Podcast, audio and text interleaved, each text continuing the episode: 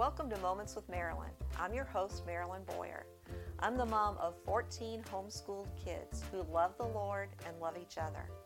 I absolutely love young moms, and it's my passion to encourage you and provide you with tips and tools to make your job easier. Thanks for joining us today.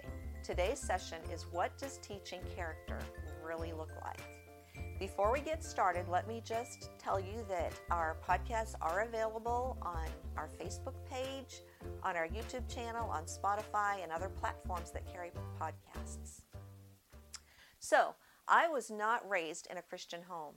I didn't even know the Bible stories growing up.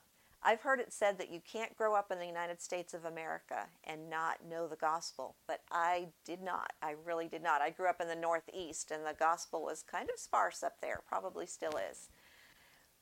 So as I learned the word, I learned it with my kids. I taught it with them, taught it to them as I was learning it myself.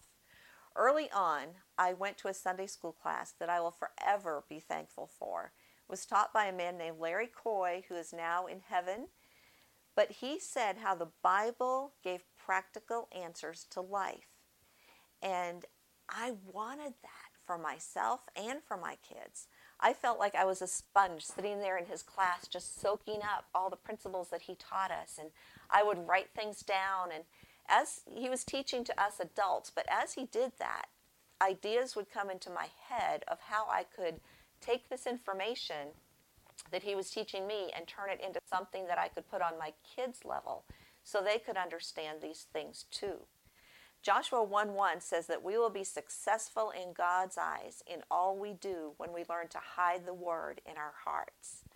So, Rick and I took this to heart. We began memorizing passages of scripture at the time, we lived in a little trailer and we wrote James 1 on pieces of construction paper and taped it to our walls. And we started learning James 1, which deals with how to deal with temptation and rough things that happen in your life. My boys were little at the time, and Rick worked most of their waking hours. When he would get home from work, we'd have supper, it was time for the kids to go to bed. So he really wanted to have more spiritual input into the boys' lives. So he came up with a really cool idea. He started recording the book of Proverbs. And I would have the kids listen to this at their nap time and their bedtime. Every single day they would do that. And we started doing it in King James Version. So there were a lot of difficult words, but he would explain those difficult words to the kids as they went along, as he went along and he would give example stories to help them understand what Scripture was trying to communicate. For instance, I believe it's Proverbs 16 that talks about the evil man that winks with his eyes and points with his fingers. And the kids would say, What does that mean, Daddy? So he made up this little story. He said there were a couple men who were robbers and they wanted to rob this lady's house. So one of the guys said, Hey, I will knock on her door and I'll offer to do her lawn work for a cheaper price than anybody else would. And then I'll learn her schedule.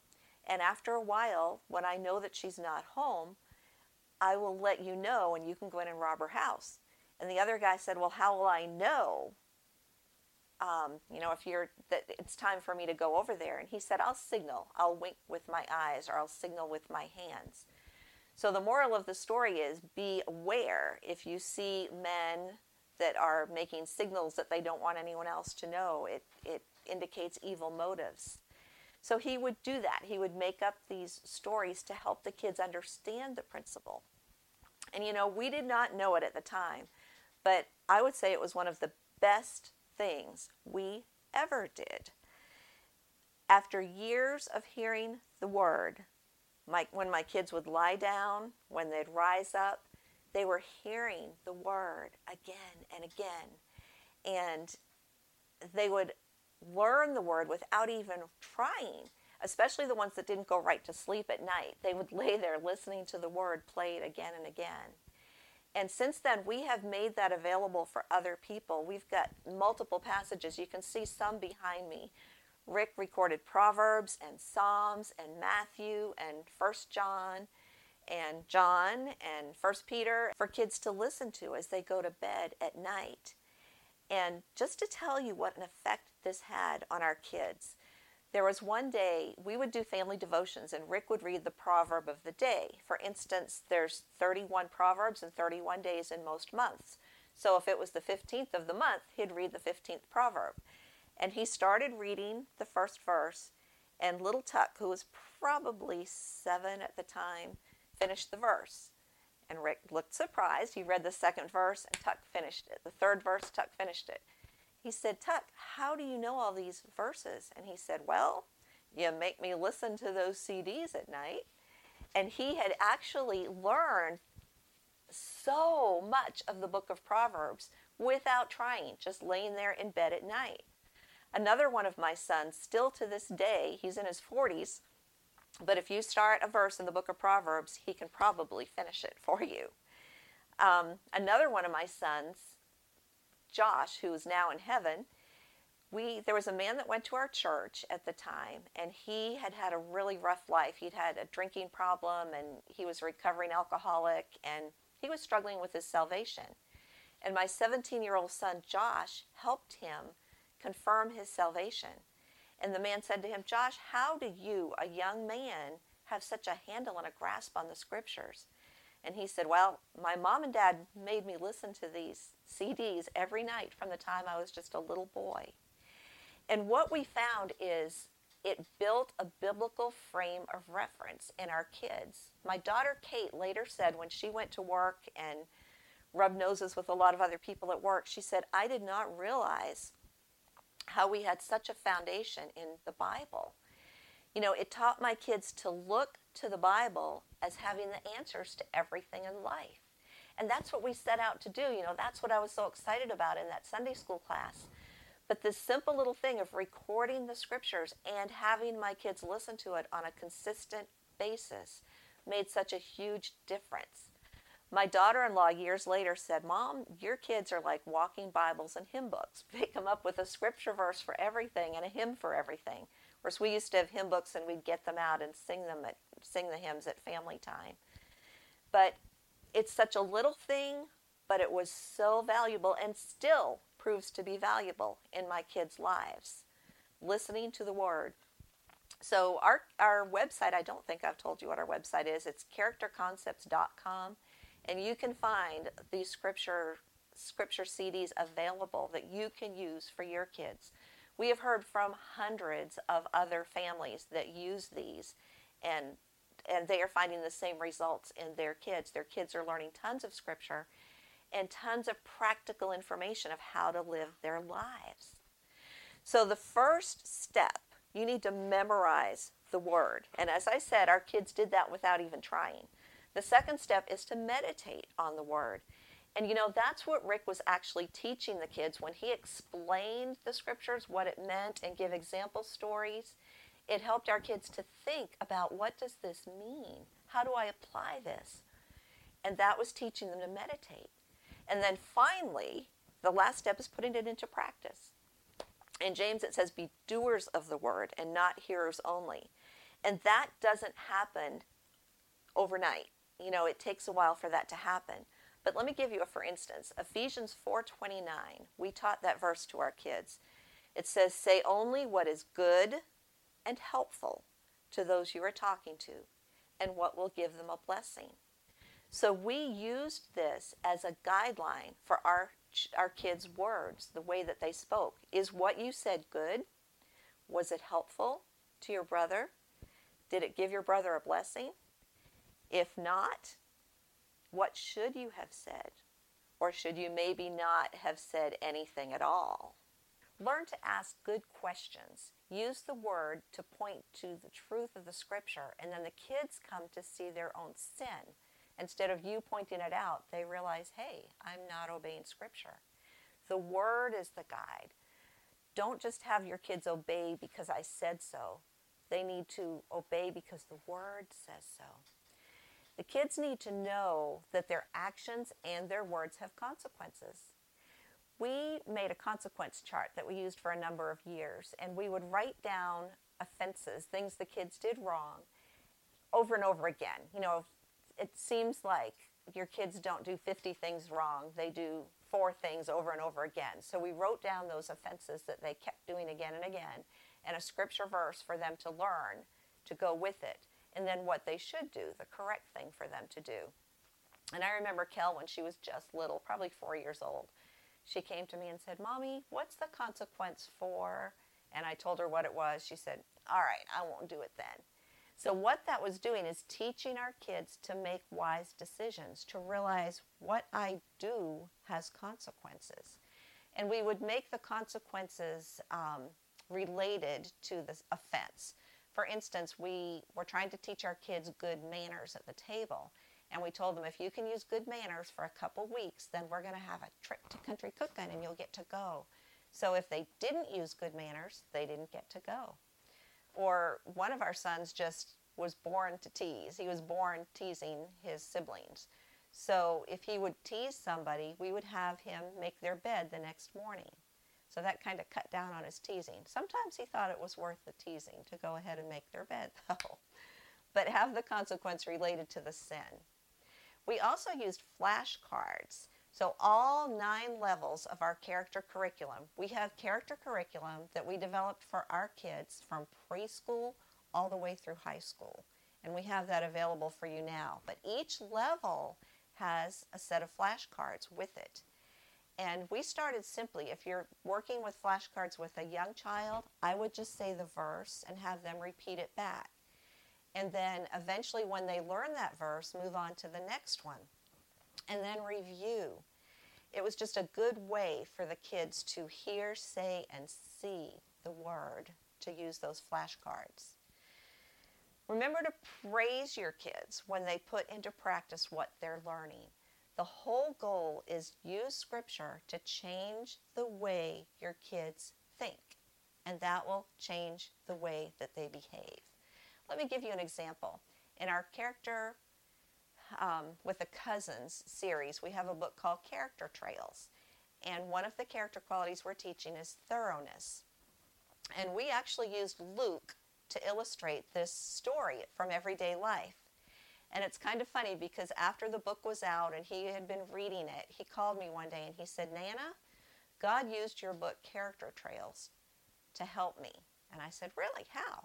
And he said, Well, Daddy told me to clean my room.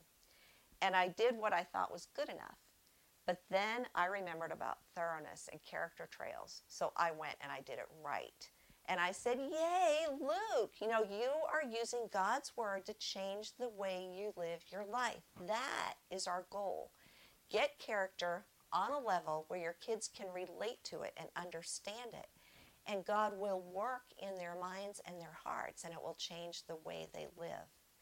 Remember, though, that it's a process. Our job is to give our kids an arsenal of God's Word in their toolbox of life, if you will. That's our goal. You know, when Jesus was tempted of the devil, what did he do? He used the Word of God. He didn't answer his own words to Satan, he used the Word of God. The sword of the Spirit is our main weapon, and we want to arm our kids. The Word is what changes the way we think. Parents, our job is to point our kids to God and train them to be skillful in the Word don't worry. Now, I've heard a lot of parents worry that they struggle with anger or they struggle with failing to be content. And that's okay. You know, you are going to stumble, your kids are going to stumble. Expect that. But it's super powerful learning for your kids when they see you learning the word and applying it and failing.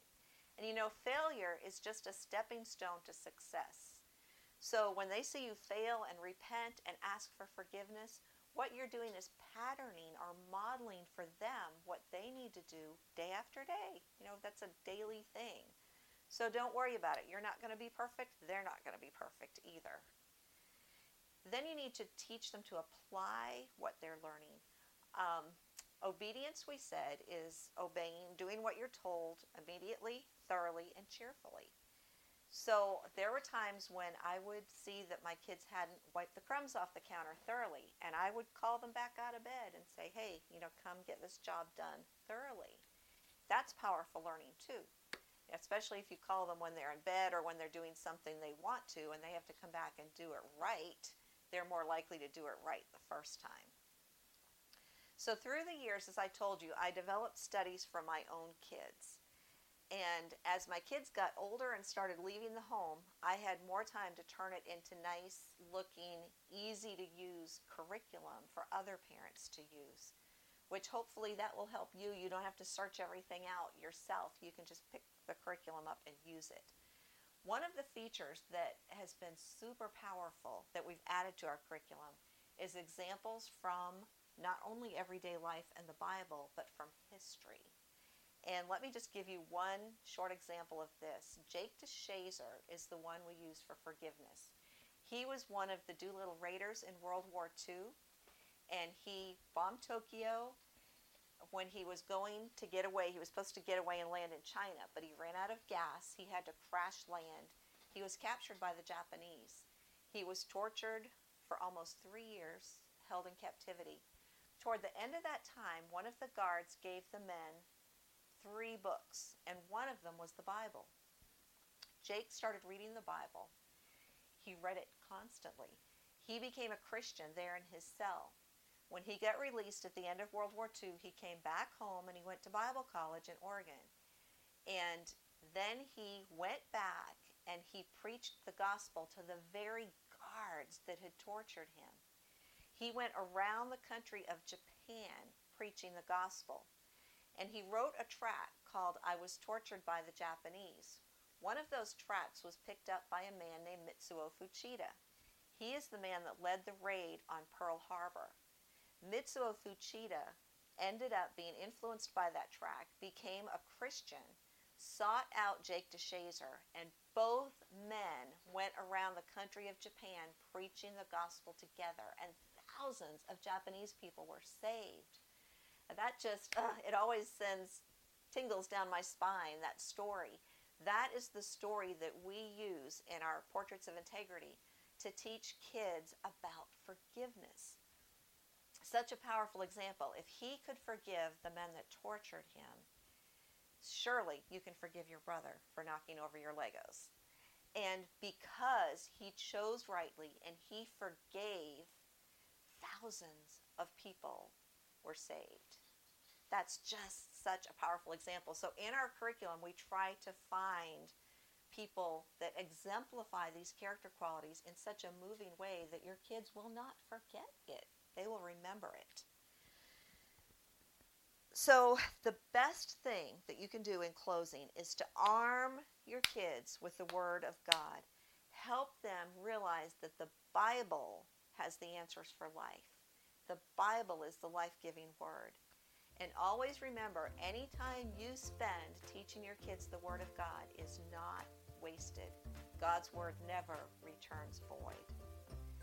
Thank you for joining us for the broadcast today. Remember that you can find us, our podcast, on our Facebook page and our YouTube channel and Spotify and other platforms as well.